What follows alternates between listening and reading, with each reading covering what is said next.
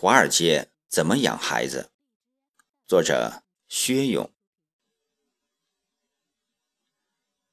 我在美国住了十几年，并没有听过“富不过三代”的说法。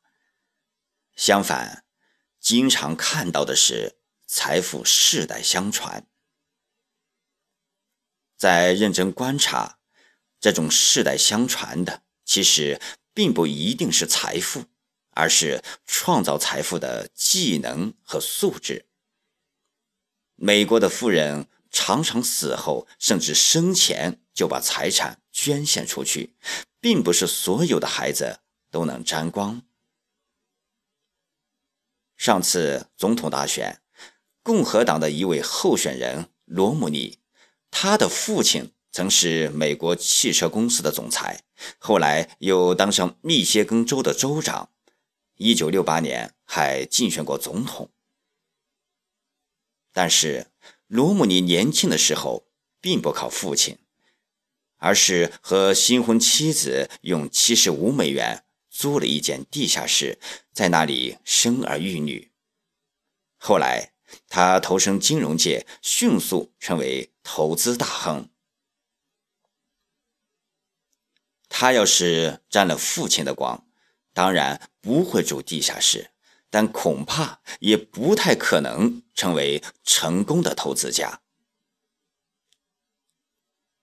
他父亲当上总裁后，一年挣超过二十七万美元，相当于现在的一百八十万美元，在当时属于万里挑一的高收入阶层。但。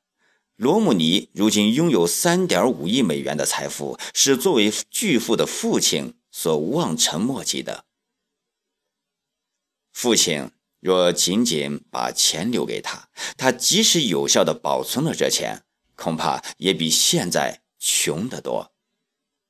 看来，父亲传给他的显然是钱以外的东西，而这些东西比金钱更有价值。这种比金钱更有价值的东西，可以称为成功的品格。而这种品格的传承，需要通过教育来完成。我把这种教育的精髓归结为华尔街原则。首先，必须澄清，这种华尔街原则，并不一定是华尔街的大亨们的教子之道。华尔街并不仅仅是个股票交易所，也不仅仅是个金融家、律师汇聚的场所。其实，大部分美国人都拥有股票，在这个意义上，他们都属于华尔街。所谓华尔街原则，就是这些人的教育原则。他们具有某种基本的成功素质。比如把钱省下来，节制眼前的享乐，有长远打算，懂得用钱来生钱等。如果用比较规则的语言来表述，就是推迟欲望的满足，对未来进行周密的规划，审慎的冒险。他们也发展出一套办法，把记者素质传授给自己的孩子。这种华尔街原则也可以说反映了一种保守主义的信念。